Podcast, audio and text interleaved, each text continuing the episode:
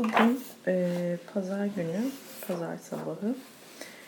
E, bulutlu epeyce havanın böyle suratsız olduğu bir gün. Kendimi e, kısmen kitaplarıma kapadım. Ama e, okuduğum kitaplara devam etmeden önce bu hafta sabit fikri almıştım. Ona bir bakamadım. Zaten kapağını görüp aldım. Kapağında Hayat Neşesi Leziz Edebi Sofralar dosyası var. Ee, şimdi biraz önce karıştırdım kahveyle e, kahvemi içerken. Çok keyifli keyifli küçük küçük yazılar var. Ne kadar okuyabilirim bilmiyorum. Tatlı derlemeler, toparlamalar var. 2021 yılının kitapları var. E, tanıttıkları bir sürü kitap var. Tabii o kitaplarda da çok ilginç olanlar var.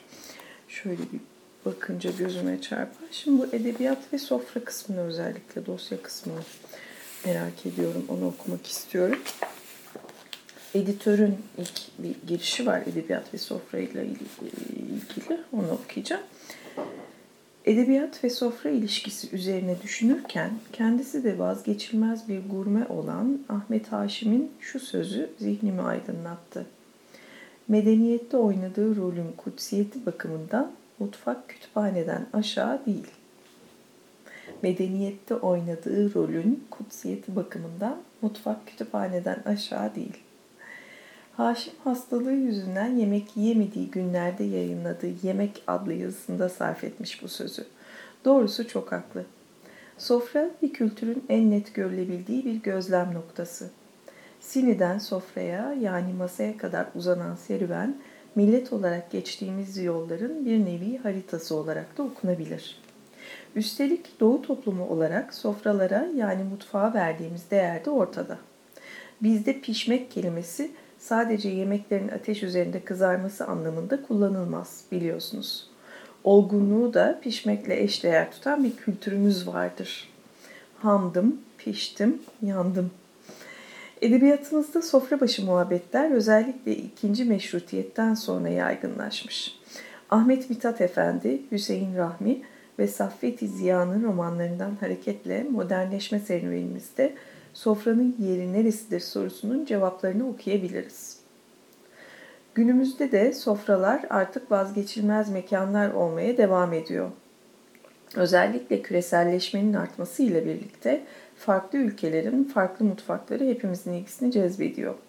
Çekilmiş belgeseller, programlar, yazılmış kitaplar ekseninde Haşim'in bir kütüphaneye benzettiği sofralar üzerinden bir coğrafya gezisi de yapabiliyoruz aynı zamanda. Kendi okur yazarlığımı gözden geçirdiğimde aklıma hemen Tanpınar'ın huzurda anlattığı sofra geliyor. Emirgan'da geçen bölüm bana kalırsa romanın en güzel bölümü. Sadece bir sofra anlatılmıyor çünkü o bölümde. Aynı zamanda klasik müziğimiz ve edebiyatımız üzerine de romanın kahramanları sihirli ve oldukça uzun bir sohbete girişiyorlar. İkinci yazar kesinlikle Haruki Murakami. Her romanında kahramanımız yemek yemek için türlü tarifler buluyor yalnızlığı için açtığı sofrada. Zemberek Kuşu'nun Güncesi ve Kumandanı Öldürmek romanları böylesi şahane tariflerle ve tasvirlerle dolu. Okumadım galiba ben çünkü hiç Murakami deyince aklıma sofra gelmiyor. Yani böyle bir buzdolabı yemek çok yiyenler öyle şeyler geçiyor ama böyle bir sofrasal e, kalan zihnimde bir şey yok. Hatta şeyde tabii haşlanmış harikalar diyarında e, bir tane şişman kadın var çok yemekten işte dem vuruyor öbürü e, ha çok yiyip yiyip zayıf kalan karakterler var. Evet. E, huzuru okumadım. Tanpınar'ın huzurunu okuyasım geldi. Zamanı gelmiştir bence huzurun. Hatta Tanpınar'ın e, Saatleri Ayarlama Enstitüsü'nü de tekrar okusam keşke dedim. Devam. Sofra açmak, sofra donatmak, sofra kaldırmak. Sofrada elini, mecliste dilini sakla. Ay ne güzel. Sofrada elini, mecliste dilini sakla. Ekmeğini yalnız yiyen sofrasını yalnız kaldırır. Ne çok deyim, ne çok atasözü var hakkında. Sofra bir renkler, tatlar, albenler cümbüşü. Toplanma, toparlanma yeri. Estetik bir mekan tasavvuru aynı zamanda. Daha önce hiç tatmadığımız yiyecekler ve büyülü sofralar hangimizi heyecanlandırmaz ki? Kayıp Zamanın izinde romanı işte bu heyecanla başlar. Marcel Proust'un bu devasa romanı bir çikolatalı kekin tadımıyla açılıp kayıp bir zamanın peşinde binlerce sayfaya doğru ilerler. Gelin biz de sabit fikrin sayfalarında leziz edebi sofraların peşine düşelim. İyi okumalar. Evet, şimdi editörün girişi bittiğine göre dosyayı bulalım. Bulayım. Şu çoğuldan da kurtulacağım. Çok şükür amin. Dosya Hayat Neşesi Edebiyat Mahfillerinin Leziz Edebi Sofraları. Edebiyat Mahfilleri. Şahane. Başlıyorum. Yahya Kemal, şa şair Nigar Hanım, Recaizade Mahmut Ekrem, Rıza Tevfik, Yusuf Akçura, Mithat Cemal, Mehmet Akif, Şeker Ahmet Paşa, Feyzo Naro, Kemani Tatyos Efendi, Sait Faik, Orhan Veli, Fikret Adil, Ahmet Mithat Efendi, Süleyman Nazif, Pierre Loti, Ahmet Rasim, Abdülhak Şinasi, Can Yücel, Cemal Süreyya. Niye edip yok? Edip Cansever niye yok bunlarda?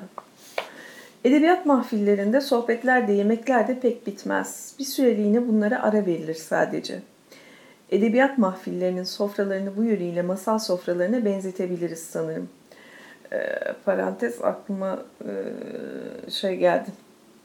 Metin Akpınar'ın e, anlatılan sofradan kalkma işleri uzun uzun sofrada oturuşları geldi. E tabii şimdi sofra deyince aklıma rakı geliyor, alkol geliyor benim. Şimdi burada ne kadar onlara değinecek göreceğiz de rakı sofraları geliyor.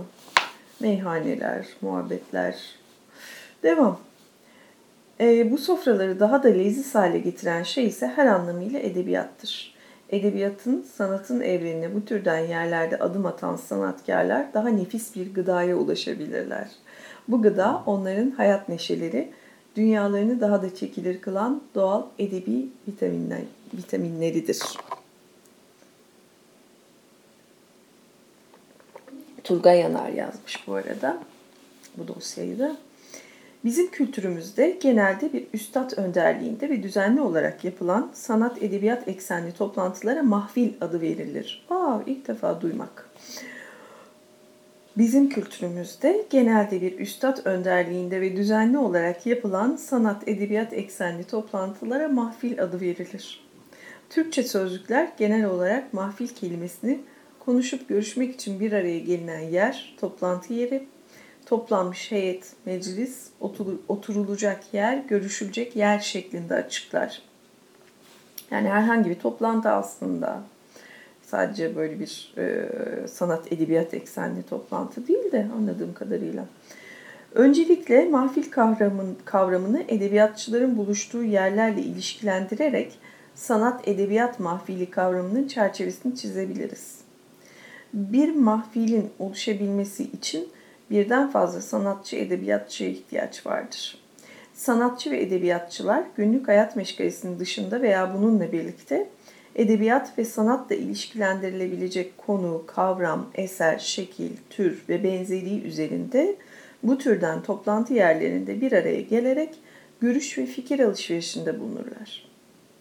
İstanbul'un edebiyat mahfillerinin birçoğunda geçmişten günümüze kadar edebiyat sohbetleri kimi zaman kamusal mekanlarda, kimi zaman da sanatseverlerin veya modern hamilerin evlerinde yapılır.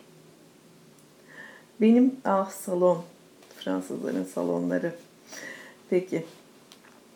Ee, benim hasbihal şeklinde edebi eleştiri olarak isimlendirdiğim bu edebi sohbetlerde edebiyatçılar ve sanatseverler bir araya gelirlerken toplantı yapılan mekanın niteliği de zamanla çeşitlilik gösterir. Özellikle devletluların konak, konak ve köşklerindeki toplantılarda mükellef sofralar asla eksik olmaz.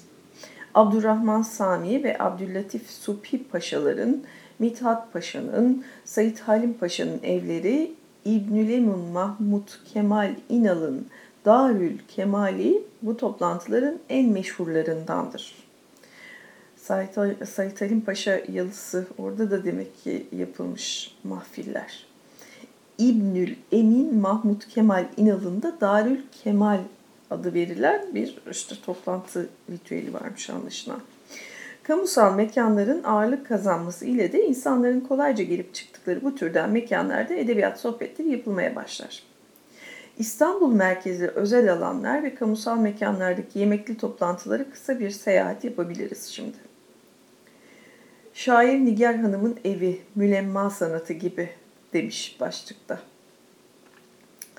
Bizde Fransız asilzadeleri gibi edebiyat salonu kuranların, evet işte salon biraz önce söylediğim, bizde Fransız asilzadeleri gibi edebiyat salonu kuranların belki de ilki Nigar Hanım'dır. Ah Nigar Hanımcığım. Ah Nigar Hanımcığım keşke e, senin döneminde yaşasaymışım da senin edebiyat salonunda e, var olabilseymişim. Devam. Herkesin dikkatini üzerine çeken güzelliğiyle birlikte inişli çıkışlı ve yer yer trajik bir hayat yaşayan, edebiyat ve özellikle de şiirden anlayan bu hassas hanım, salı günleri evinin kapılarını yerli ve yabancı pek çok simayı açar. Abdülhak Şinasi salı kabullerinin meşrutiyetten sonra başladığını iddia ederse de Nazan Bekiroğlu Şair Nigar Hanım isimli eserinde Nigar Hanım'ın 21 Mart 1888 tarihli günlüğündeki bir notu kaynak göstererek toplantıların çok daha önce başladığını iddia eder. Nazan Bekiroğlu'nun Şair Nigar Hanım isimli eserine tabii ki bakılacak diye not düşeceğim. Şuraya bir şerh koyalım mı? Koyalım. Ben ve çeşitli kişiliklerim olsun. Hadi şu toplu şeyden vazgeçemeyeceğim biz ifadelerinden ara ara. Ben ve çoklu kişiliklerim olsun. Nazan Bekiroğlu Şair Nigar Hanım eseri koyduk kenara. Nigar Hanım'ın babasından kalan nefis ve pahalı bir saat koleksiyonunu satıp üzerine biraz para koyarak satın aldığı Nişantaşı'ndaki konak salı kabullerinin merkezidir. Nigar Hanım'ın dillere destan salonunu Ruşen Eşref detaylı bir şekilde şöyle tasvir eder. Mor kadife perdeler, yaldız konsol, yaldız çerçeveli ayna, konsol mermerinde kırmızı şişeli kırmızı lambalar, taçlı kartvizitler bir köşede, Duvarlar veliha, veliaht, şehzade, sivil, asker, nişanlı, nişansız, yerli, yabancı şair, yazarların kimi imzalı, kimi imzasız fotoğraflarıyla dolu. Tavanda billur hevengi, kadife kanepeler, kırmızı çiçekli halının ortasında büyük bir krizantem gibi duran abajur bir lamba, çini kase, etajer. Ruşen Eşref'in şairenin hayatıyla birlikte okunduğunda daha anlam kazanan eski edebiyattaki mülemma sanatı gibi her şeyden, her çeşitten bir şeyi içinde bulunduran bir salon cümlesi, onun eviyle birlikte hayatının bir yönüne de projektör tutar. Konağın iki salonu vardır. Nigar Hanım bu iki salon arasında mekik dokuyarak misafirlerini memnun etmenin üstesinden ustalıkla gelir. Salonda ülkenin en önemli edebiyatçılarıyla onların arkadaşları sohbetler eder Yeri geldiğinde şiirler okunur, duruma göre de musiki meşki icra edilir. Edebiyatçı ve musiki şinas kimliğiyle salonu şenlendiren Ahmet Rasim, bestekar Tatyos Efendi ve Nigar Hanım okunması zor fakat dinlenilmesi güzel parçaları birlikte icra ederler. Anılarında yazdığına göre Ercüment Ekrem Talu babasıyla gittiği böyle bir toplantıda Nigar Hanım'dan dinlediği bir şiirden mest olur. Salonda Recaizade Mahmut Ekrem, Mustafa Reşit, Ali Ekrem Bolayır, Şeker Ahmet Paşa, Feyzo Naro, Piyanist Furlani, Kemani Tatyos Efendi, Ahmet Mithat Efendi, Doktor Kunos, Doktor Kunoş, Van Beri, Süleyman Nazif, Faik Ali, Pierre Loti, Ahmet Rasim ve Abdülhak Şinasi gibi simaların yanında çeşitli sosyal statüden insanlar da toplanır.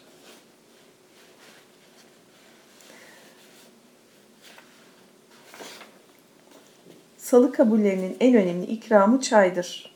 Ah çok enteresan. Ben o kadar böyle şaraplar e, hayal ettim ki. Şaraplar, şampanyalar, alkoller hayal ettim. Hiç çay. Hmm. Salı kabullerinin en önemli ikramı çaydır. Çayın yanında kurabiye türünden bir şeyler mutlaka bulunur. Servisin hizmetçiler tarafından layıkıyla yapılmaması ihtimali dahi Nigar Hanım'a korkulu dakikalar yaşatır. O, Birinci Dünya Savaşı'nın en zor zamanlarında dahi bu toplantıları sürdürme niyetindedir. Bu yüzden devrin kudretli siması Enver Paşa'ya mektup yazıp en azından kabullerinde kullanmak için ondan erzak rica eder. Paşa onun bu isteğini kırmaz. Ah canım benim. Çok da öyle şey değil anladığım kadarıyla. Öyle zengin hani şey bir aileden geliyor. Tam varlıklı bir aileden geliyor ama öyle harvur parmağın savur işte hmm, şeyler olur ya edebiyatçıları böyle parasal olarak destekleyen sponsor asilzadeler onlardan değilmiş. Devam. Ee, yeni bir bölüm. Kebapçı Kamil Hodri Meydan. Kebapçı Kamil ne alaka? Kalpakçılar başından geçilerek Kapalı Çarşı'nın Nuri Osmaniye Camisi'ne açılan kapısından çıkınca sol tarafa doğru inen sokağın başında sol taraftaki dört dükkanı bir zamanlar kebapçı Kamil işletirdi. Dört tane dükkan maşallah Allah artırsın diyorum. Temizliği ve titizliği sayesinde ünlenen Kamil'in dükkanında pek çok şair ve yazar yemeklerini yerken çeşitli konularda da sohbetler eder.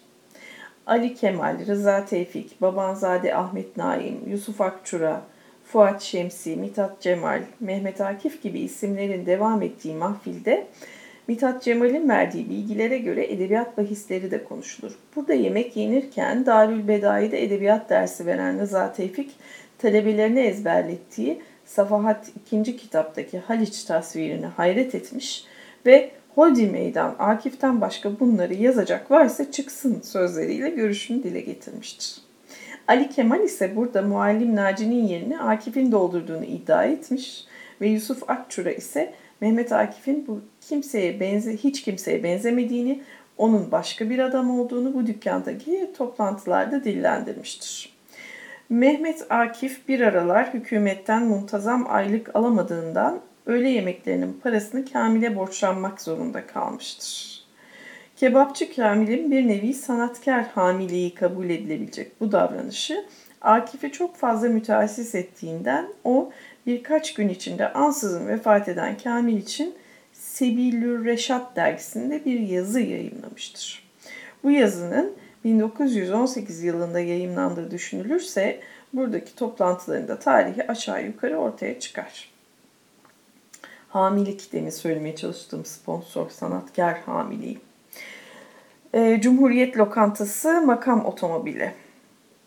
Beyoğlu'nda Balık Pazarı'nda Sahne Sokak 47 numarada yer alan eskiden iki katlı ve küçük bir mekan olan Cumhuriyet Lokantası 1940 yılının ilk aylarında tekrar açılır.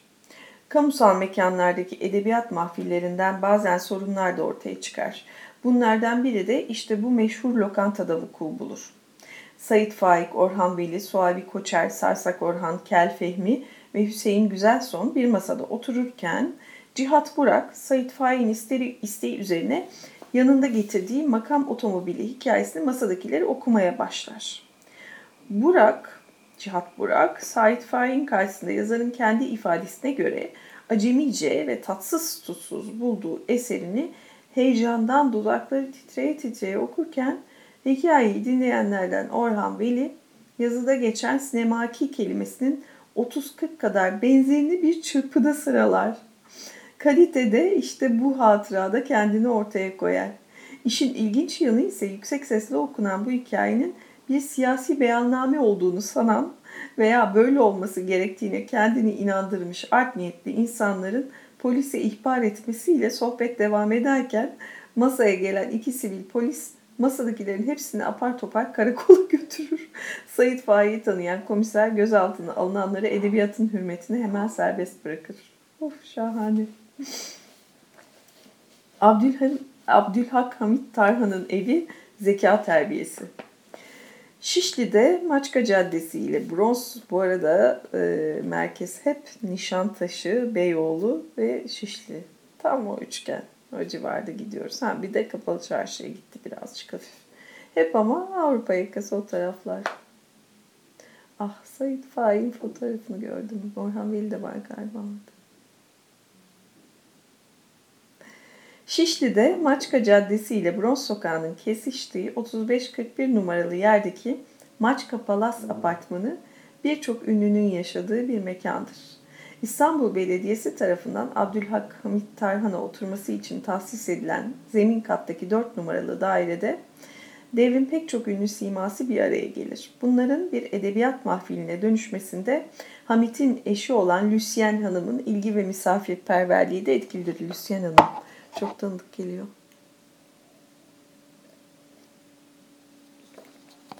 Şairi Azam lakaplı Abdülhak Hamit Tarhan'ın evi özellikle Lucien Hanım'la ikinci evliliklerinden sonra Fransız soylularının edebi salonlarına benzemeye başlar. Burada genellikle edebiyat, kültür, sanat sohbetleri yapılır.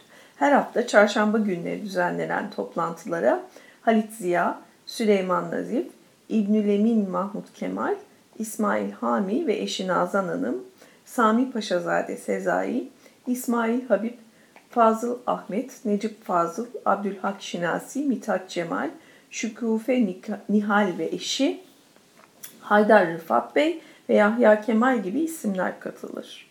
Toplantılarda herkesin belli bir yeri ve koltuğu vardır. Aa, çok iyi.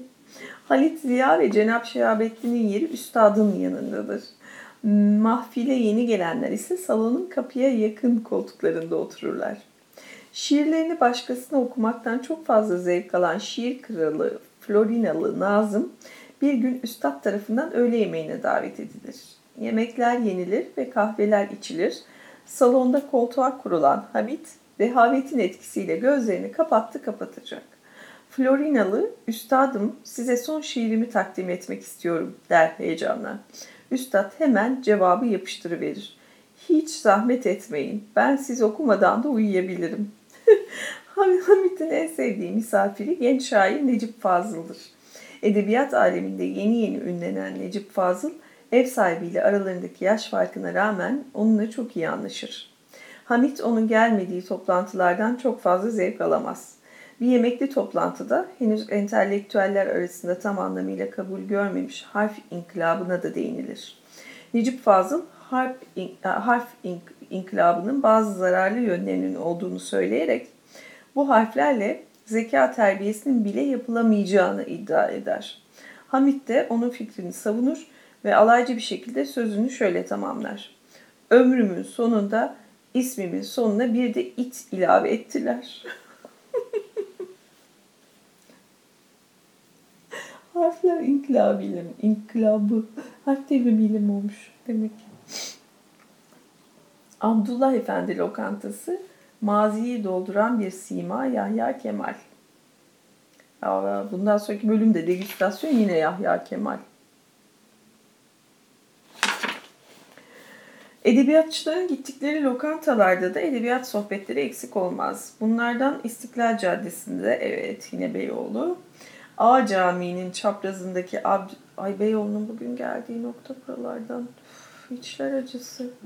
Çıkamıyorsun şu anda İstiklal Caddesi'ne. Uf.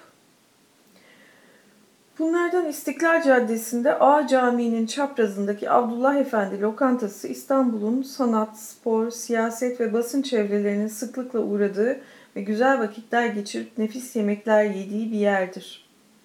Yemeklerinin lezzetinin de etkisi olmakla birlikte merkezi konumu mekanın sanatçıların uğrak yeri olmasını kolaylaştırır. Meclisi Mebusan'ın Fındıklı'da olduğu zamanlarda hemen bütün devlet kademesi yemeklerini burada yer.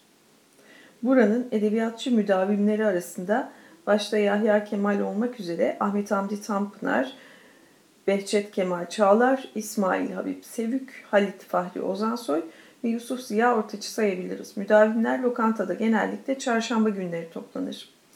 Nezihe Araz burada bir gün Yusuf Ziya Ortaç ve Orhan Seyfi Orhun'la yediği yemek anılarında yazar. İle yemek yediğini anılarında yazar. O günü hiç unutmayan Nezihe Araz'ın anlattığına göre lokantadan içeri girdiklerinde Yahya Kemal'i yemeğini bitirmiş bak baklavaya geçmiş görürler. Şairin masasının önünde durduklarında birbirlerini uzun zamandır tanıyan edebiyatçılar birbirlerine hal hatır sorarlar. Yusuf Ziya iştahla yemeğini yiyen Yahya Kemal'in yanına yaklaşır, eğilip kulağına dişlerin tıkırdıyor Yahya Kemal der. Bu sözü ister istemez işiten Nezihe Aras sevdiği şairle böyle konuşulmasına çok fazla üzülür.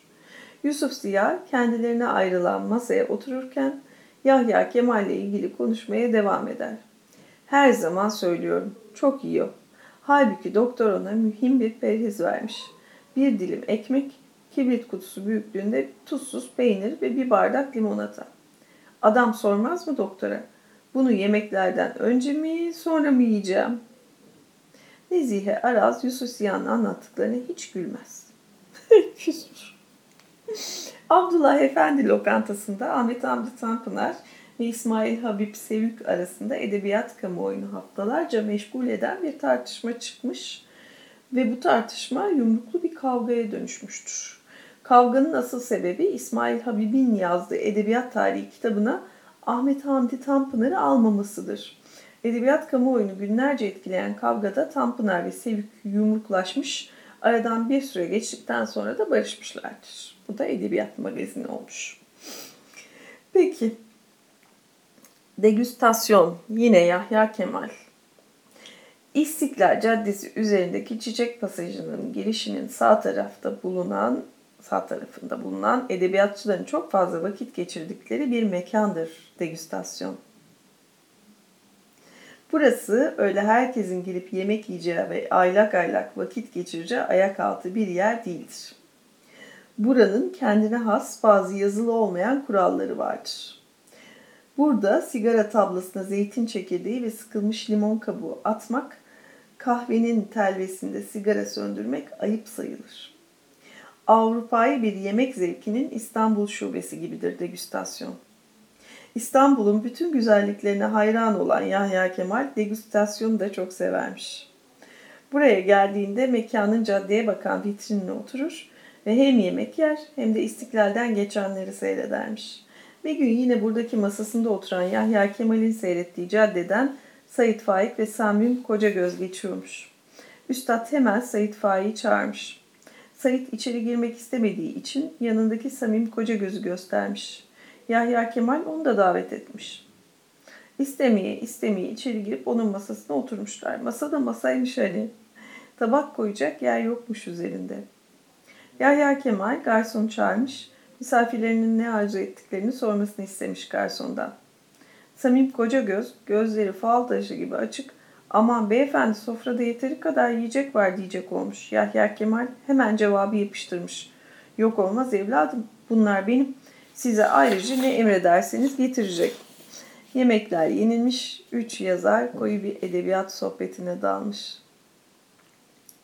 Salim Rıza, Tevfik Celis ile başka bir gün burada Yahya Kemal ile buluştuklarında bahis vardır. Ay fotoğrafa takıldım. Cemal Süreya var fotoğrafta. Edip mi diyeceğim. Edip de olabilir. Galiba Edip.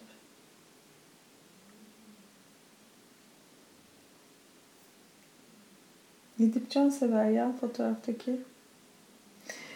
Devam. Salim Rıza, Tevfik Celis ile başka bir gün burada Yahya Kemal ile buluştuklarından bahis vardır. Ne biçim cümle? Ondan öğrendiğimize göre küçük bir telefon arasından sonra devam. Ee, nerede kalmıştım? Ee, şurası herhalde.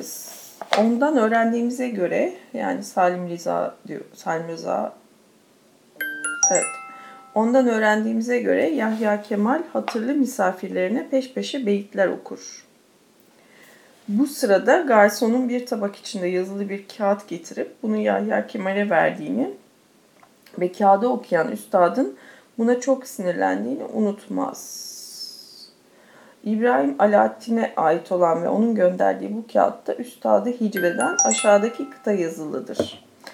Şairim derdi Tufeyli yaşatır gövdesini, dayanıp köhne Nedim artı 3-5 satıra, senelerden beridir aynı sakız, aynı geviş, seneler var ki doğursun diye baktık katıra. Şairim der de Tufeyli yaşatır gövdesini, dayanıp köhne Nedim artı 3-5 satıra, senelerden beridir aynı sakız, aynı geviş, seneler var ki doğursun diye baktık Katar'a. Ay Yahya Kemal'le ne kadar uğraşıyorlarmış. Salim Rıza neredeyse kavga çıkacaktı diyerek hatırladığı bu olayın sonunda Yahya Kemal'in bir daha degüstasyona adım atmadığını da belirtir. Salim Rıza bu olayın 1950'li yıllarda vuku bulduğunu hatırlamaktadır.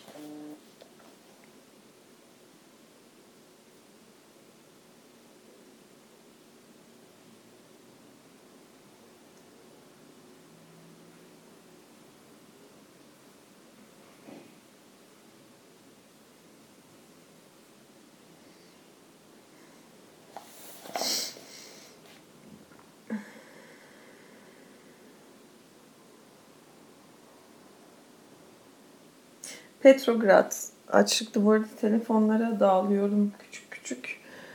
Umarım çok boşluklar olmuyordur. Petrograd açlıktan ölüme doğru. İstiklal Caddesi'nde Saray Sineması'nın karşı sırasında Nisuaz'ın 3-4 dükkan ötesinde bulunan Petrograd Pastanesi birçok sanatçı, profesör ve edebiyatçının mekanıdır. 1940'larda buraya Ankara Pastanesi ismi verilse de müşteriler burayı Petrograd olarak anmaya devam eder. Fikret Adil ve Necip Fazıl bir masada açlıktan kıvranmakta. Öğle yemeği vakti gelmiş fakat ceplerinde fazla para olmadığından önlerindeki çayı ağır ağır yudumlamaktalar. Bu iki kafadar Cumhuriyet Gazetesi'ne birer yazı gönderip açlıktan kurtulmayı hesap ederek harıl harıl yazılarını yazmaya başlar. Necip Fazıl'ın yazısının başlığı açlıktır. Yazıları bitmeden içeriye Fikret Adil'in bir arkadaşı girer. Adil hemen arkadaşından biraz borç para ister. Aldıkları parayla bu iki arkadaş yemek yemeye hemen bir lok lokantaya koşarlar. Karınlarını bir güzel doyurup tekrar Petrograd'a dönerler. Necip Fazıl tok karınla eski yazısını yazmaya çabalar fakat yazıyı bitirmeyi bir türlü başaramaz. Arkadaşına dönüp karnım doydu, açlık düşüncelerim kayboldu der. Önündeki kağıdı buruşturup çöpe atar. Yeni bir kağıda şöyle bir başlık atıp yazmaya başlar. Ölüme dair nesirler. Ay, Sirkecik Gar Lokantası istasyondan dünyaya. Baba Ali'nin henüz iki telli taraflarına taşınmadığı yıllarda gazete çalışanları ile gazetede köşe yazarları, yayın evlerine gelip gidenler, yazarlar ve sanat edebiyatı ilgi duyanlar Sirkeci Gar Lokantası'na öğle tatilleri ve iş çıkışlarında uğramayı ihmal etmezler. Refik Durbaş, Can Yücel, Behçet Aysan, Erdal Alova, Türkiye Yazarlar Sendikası'nın 1980'lerde yapılan genel kurulundan çıkıp rahat bir şekilde sohbet edebilecekleri bir yer olan gar lokantasına uğrarlar. Yemek yenirken çeşitli konularda söz söz açar. Can Yücel istasyona gelip giden trenleri görünce adeta kendinden geçer. Ülkede kısa, kısa bir süre önce bir darbe olmuş, büyük bir kaos her yerde kol gezmektedir. Can Yücel masadaki arkadaşlarına hadi treni atlayıp bir Avrupa turuna çıkalım teklifinde bulunur. Lokantanın hemen karşı peronunda bir özgürlük imgesi gibi Almanya treni durmaktadır. Can Yücel yemeğini bırakıp bir anda parmaklıkları atlayarak trene koşmaya başlar. Masadakiler önce şaşırır bu duruma, sonra da trene doğru koşan Can Yücel'in peşine düşerler. Güç bela yakalayıp onu bu fikrinden döndürürler. Deli adam ya. Hatay Lokantası canlı bir sanat edebiyat müzesi. Bostancı Hatay'daki sanat edebiyat sohbetlerine uğramayı ihmal etmeyenler çok fazla. Bostancı'daki Hatay. Biz de bu sebepten belli başlı müdavimlerini sıralayalım. Ha merak ettim Bostan, Bostancı'daki Hatay lokantası hala duruyor mu? Gidilir mi? Keyifli olabilir. Cemal Süreyya, Behzat Ay, Fazıl Hüsnü Dağlarca, Mehmet Kemal, Muzaffer Buyrukçu, Tomris Uyar, İsmet Kemal Karadayı, Cevat Dereli, Burhan Uygur, Refik Durbaş, Necati Güngör, Arif Damar, Oktay Akbal, Can Yücel, Cahit Kayra, Hadi Çaman, Edip Cansever, Sabahattin Kudret Aksal, Halim Uğurlu, Ömer Nida, Şükran Kurdakul, Naim Tirali, Ece Ayhan, Salah Birsel, Eray Canberk, Ahmet Miskioğlu, Arife Kalender. Benim olayım Hatay lokantasıymış. Lokantanın sahibi buranın müdavimi olan sanatçıları sıradan bir müşteri gibi asla görmez. Bu misafirperverlik mekanının sahibinin sanat ve edebiyata olan saygısının bir göstergesi. Mekanın sahibi olan Mehmet Ali Şahin, Cemal Süreyya'nın önerisiyle lokantaya gelip gidenlerin çeşitli konulardaki görüşlerini yazmaları için bir defter tutmaya başlar. Lokantanın müdavimlerinin tuttuğu defterler belki de ilk kez sanatçı mekanlarının ayırt edici özelliğini ortaya apaçık koyduğundan edebiyat tarihinde önemli bir yere sahip. Defterde buranın müdavimlerinin hemen her konudaki şiirleri, çizimleri, anları yer alıyor. Sonuç olarak edebiyat mahfillerinde sohbetlerde, yemeklerde aslında pek bitmez. Bir süreliğine bunlara ara verilir sadece. Edebiyat mahfillerinin sofralarını bu yönüyle masal sofralarına benzetebiliriz sanırım. Bu sofraları daha da leziz hale getiren şey ise her anlamıyla edebiyattır. Edebiyatın, sanatın evrenine bu türden yerlerde adım atan sanatkarlar daha nefis bir gıdaya ulaşabilirler. Bu gıda onların hayat neşeleri, dünyalarını daha da çekilir kılan doğal edebi vitaminleridir. Bitti mi dosya bakalım. Evet. Bir ha şey var. E, bir kitap var. Siniden Masaya Türk Romanında Sofra diye. Bu dosya eki. Bir sofra etrafında toplanabilmek ayrıcalıktır. İlker Nuri Öztürk yazmış. Ee, bunu okumak istemedim. Ee, bir şey var bu enteresan. Ee, Kararsız Okur bölümünde e, bütün ya işte birçok yazarın favori yemeği ya da kitaplarında geçen yemekler bunu okuyacağım. Ama bu dosyada hmm, şeyi enteresan buldum tabii. Ee, aslında bütün bu sofralarda alkol var. İşte bunlar rakı sofraları vesaireler zaten fotoğraflarda da var bunlar. Ee, bundan hiç bahsedilmiyor oluşunu biraz enteresan buldum. Yani sofradan bahsedip de edebiyat sohbetlerinden bahsedip de e, alkolden kaçınıyormuş gibi göründü. Halbuki çok doğal bir şekilde araya e, bahsederken yazılabilirdi bence. Bir de istedim ki keşke e, bu mekanların birer fotoğrafı olsaydı. Yani burada bildiğimiz işte Edip Cansever'idir, Said Faik'dir vesairedir, ölümdür, onların fotoğrafları yerine bu mekanların bugünkü fotoğraflarını gidip çekmiş ve buraya koymuş olsalar ya da işte bugün yerinde yok mesela Hatay lokantası istedim. Merak ettim bugünkü durumlarını bilmeyi. Petrograd işte e, neyse Ankara Pastanesi olmuş. Şimdi duruyor mu? Hepsini merak ettim. Onu ben kendim mesela e, gidip fotoğraflayıp kendime böyle bir ek şey yapabilirim. Merak ettim çünkü. Bu arada da bir istiklale gitmiş de olurum. Hiç fena olmaz. Çok zaman oldu. Şimdi kararsız okur. Demiş ki büyük edebiyat sofrası bu ay sabit fikir edebi sofralara yüzünü dönünce kararsız okura kocaman bir edebi sofra kuralım istedik. Ve davetli tüm yazarlardan da en sevdikleri yemekleri getirmelerini rica ettik. Victor Hugo'nun çiğ yumurtalarını görmezden gelebilirsek harika bir sofra oldu. Cevat Şakir ülkeye ilk kez getirdiği greyfurt ağacından içi kırmızı dışı güneş greyfurtlarıyla geldi. Sylvia Plath meşhur domates pastasıyla Sartre siperde bile vazgeçemediği tahin helvasını getirdi. Gabo yahni yapmış.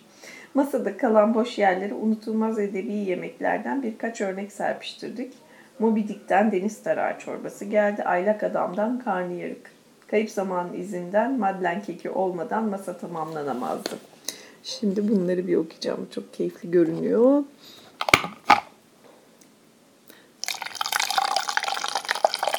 John Steinbeck Cennetin Doğusu. Sofranın ilk tabağı. Fasulye. Nefret tek başına yaşayamaz. Onu tetikleyecek, dürtecek ya da uyaracak bir sevgiye ihtiyacı vardır. Ha bir de küçük cümle, alıntı cümlesi koymuş. Ha peki. Ee, beni bu güzel havalar mahvetti Orhan Veli Kanık. ikinci tabak. Kabak tatlısı. Bir yer var biliyorum. Her şeyi söylemek mümkün.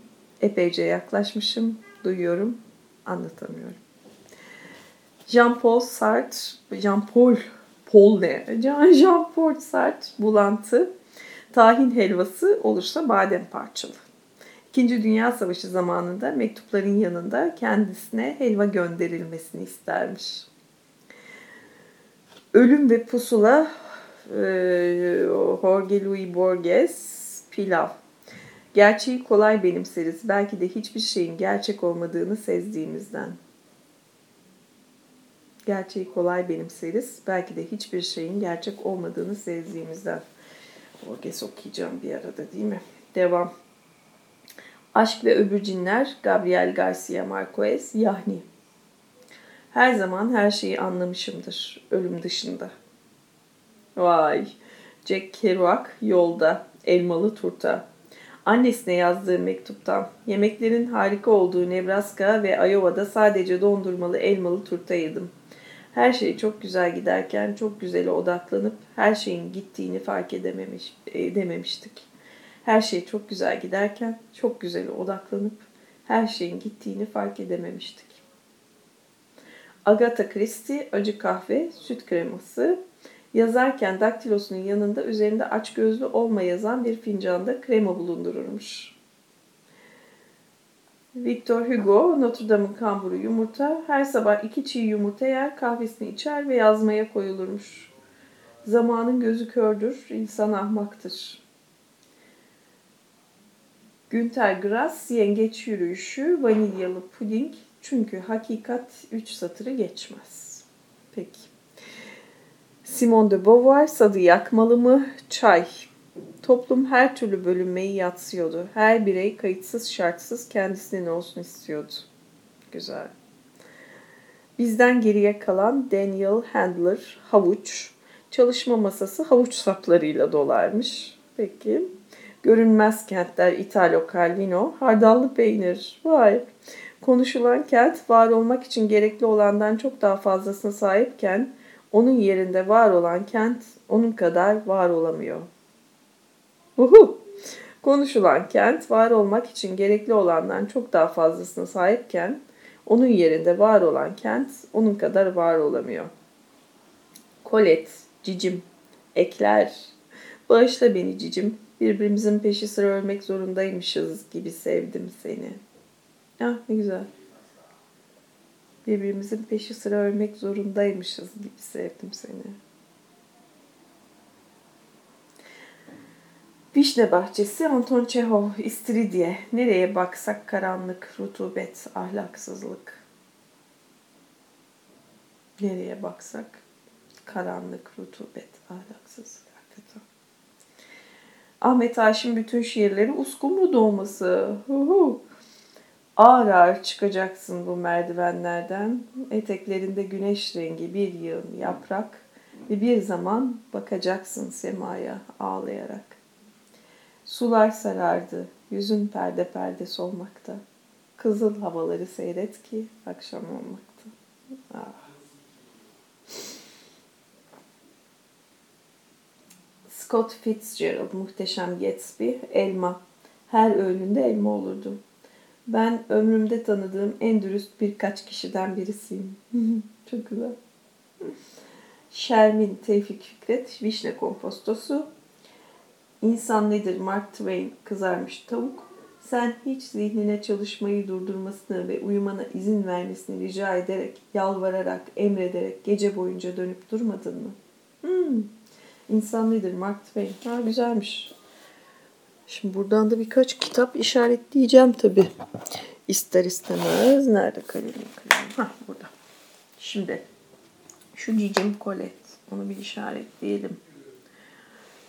İnsan nedir Mark Twain? Bu da bir işaretlensin. Devam. Aşk yaşamdan önce gelir. Emily Dickinson. Ev yapımı ekmek. Ve sahiden de başaramazsam en azından en kötüyü bilmek güzeldir.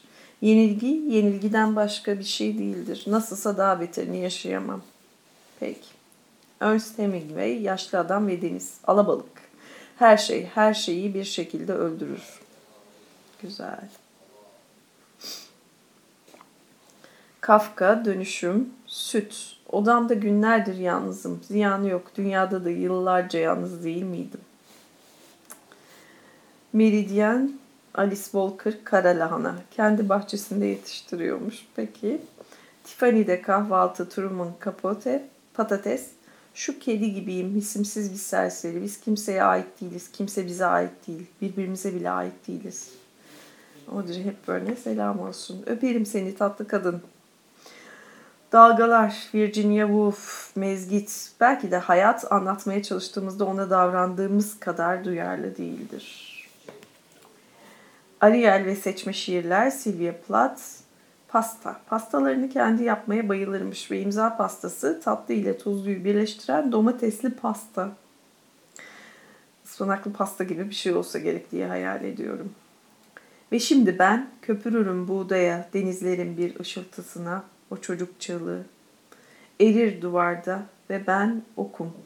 Uçan kırağı, canına kasteden, gezintilerde kaçışan kırmızıyla eş, göz, sabahın kazanı.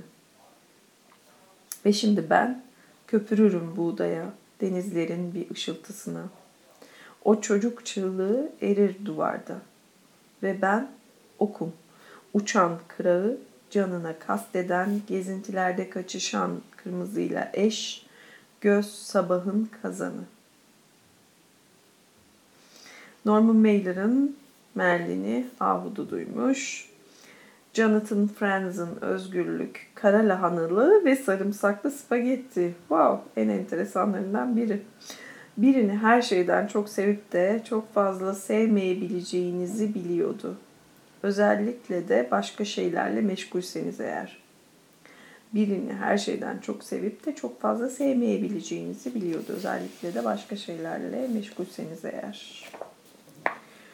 Uluma Alan Alan Ginsberg Ginsberg Ginsberg ya okuyamadım. Uluma Borç çorbası. Borç çorbası gibi bir şey mi acaba? Gerçek kutsal kahkaha nehirde. Gördüler her bir şeyi vahşi gözler. Kutsal haykırışlar. Çekip gittiler eyvallah deyip atladılar çatıdan. ıssızlığa el sallayarak yanlarında çiçeklerle nehre doğru. Çilek Kızlar Joyce Maynard misket limonlu buzlu dondurma. Yazdıklarını tekrar okumak için eline bir misket limonlu buzlu dondurma alır bahçeye çıkarmış. Artık konuşmadığında bile onu hep duyacağımı bilmesini istiyordum. En şey alıntısı buysa kitabın eyvahlar olsun. Alınabilecek alıntı, seçilebilecek. Artık konuşmadığında bile onu hep duyacağımı bilmesini istiyordum.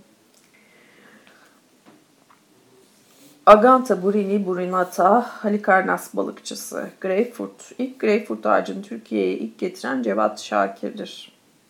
Nitekim denizde bağrına atılan taşı unutur ama o taş yine oradadır ve oradan bir daha çıkmaz. Moby Dick, Herman Melville, Deniz Tarağı Çorbası. Ben deliliğin delirmiş biçimiyim.